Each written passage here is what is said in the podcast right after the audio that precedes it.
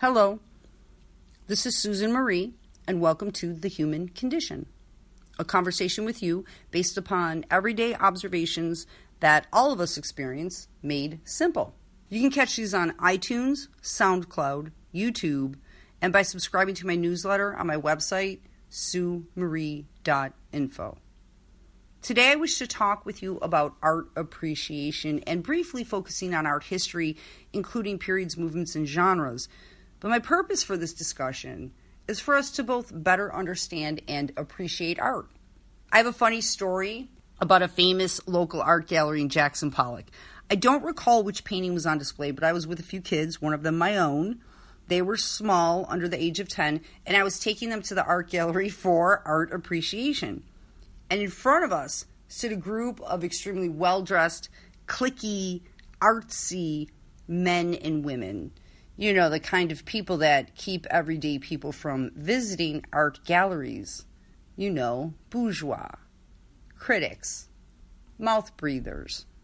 Anyhow, I was trying to talk to the kids and have them tell me how the painting made them feel when this extremely snobby group of people in front of us, who would not move out of the way for the children, were having this irrational, heated debate with one another over what Pollock meant by a strange marking in the far corner of the painting. Now, having studied Pollock, and yes, he is one of my top ten favorite artists of all time, I already knew what the mark was.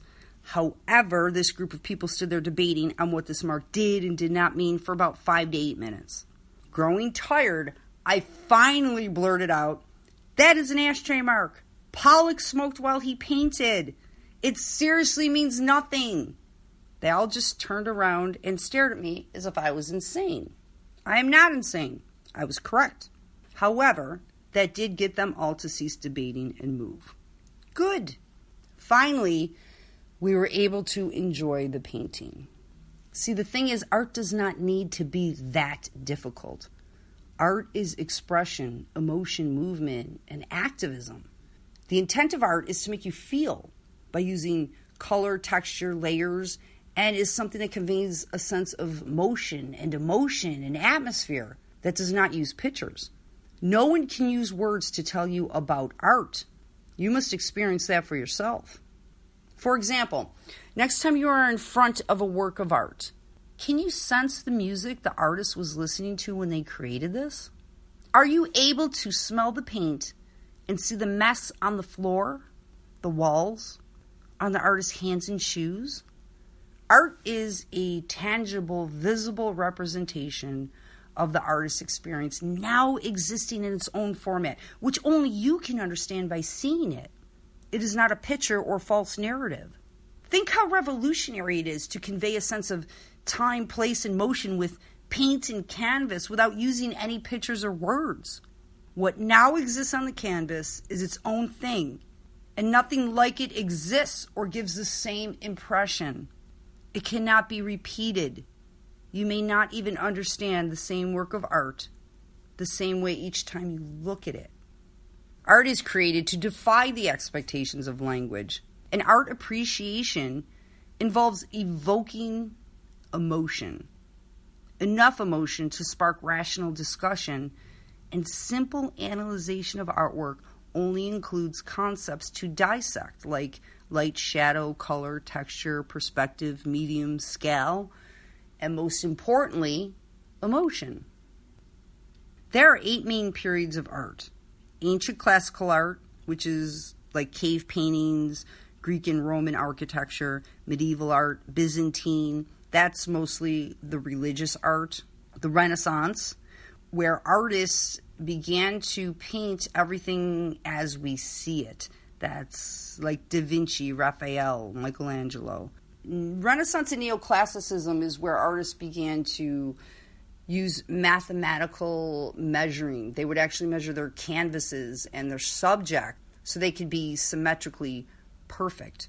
Then we move to Romanticism, which is not what we think. It doesn't have to do with being romantic at all. Romanticism is about the beauty and terror of nature and existence. It is all about existentialism. And then in modern art, we have Impressionism, Realism, Surrealism, Abstract, like Pollock, Monet, Warhol, Van Gogh.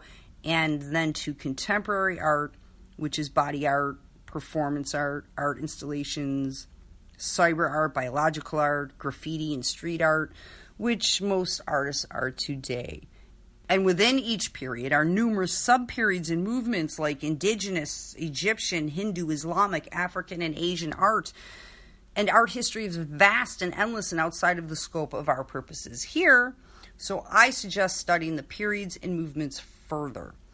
In a two thousand seventeen study in Frontiers in Human Neuroscience magazine, the Department of Cognitive Science, in conjunction with the Department of Philosophy at Occidental College in California, postulated that scientists, humanists, and art lovers value art not just for its beauty, but for its social importance and communicative nature, for its capacity to increase one's self-knowledge and encourage personal growth, and its ability to challenge preconceptions.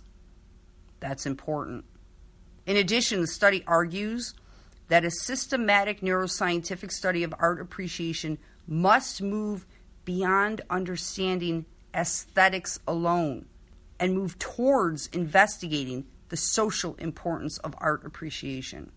To scientifically investigate these ideals, psychologists ask viewers to rate the aesthetic appeal of an artwork, to rate their preferences for it compared to other artworks, and to indicate their emotional responses to various works. What does that mean? It means that art appreciation must go beyond personal taste and preferences in order to go beyond our own likes and dislikes about art, in order to tap into how socially and culturally important a work of art may be. I took an interactive personality test called the Artistic Preferences Scale one point two that was developed to measure individual differences in what people enjoy about visual art. It measures the style and content of artwork and has about thirty pairs of paintings. And for each pair, all you have to do is choose which you prefer and by how much. And it takes about two to five minutes to complete. Can you do me a favor?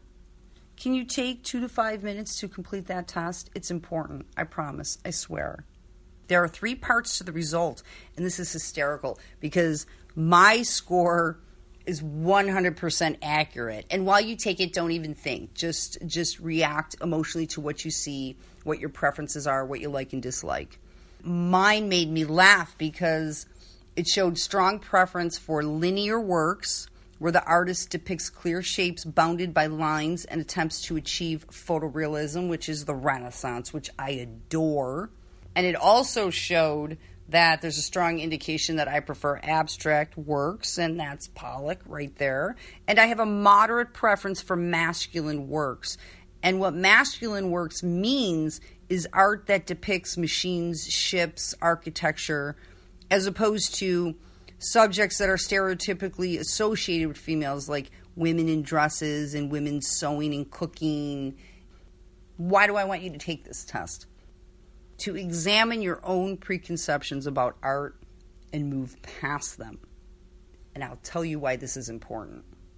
Recently, my son and I, he's an artist and art student, stood in front of a painting he adored, and I immediately disliked it. He was shocked at my attitude because I typically do not critique art. I appreciate it. But I felt nothing from the painting. I did not think it was anything I would hang on my wall, and I wondered why this was considered art. I was becoming angry discussing this piece. My son began to present his views on the texture, the medium used, what the artist was conveying through color and movement, and I listened. And we debated. We started to sound a bit like that snobby group of people up there with the Pollock painting. However, I noticed something integral. This work of art was evoking emotion in me. I began to study the movement of the lines in the painting more and began to appreciate the emotions conveyed through color and texture, and I was transported into the world of the artist and felt extremely sad now viewing this work, and explained exactly what was causing me anger. It was not whether or not this can be considered art. I have no right saying such a ridiculous thing. It was my own emotions I addressed, why I was angry, why the painting made me sad, and what was surfacing in my own cognition that the work of art simply made conscious. It was a brilliant time of self-discovery, and this is why art is healing on numerous levels. I want you to do me another favor. Visit an art gallery, any gallery. Look at all the artwork, paintings, exhibitions, sculptures, interactive art, and first allow yourself to feel.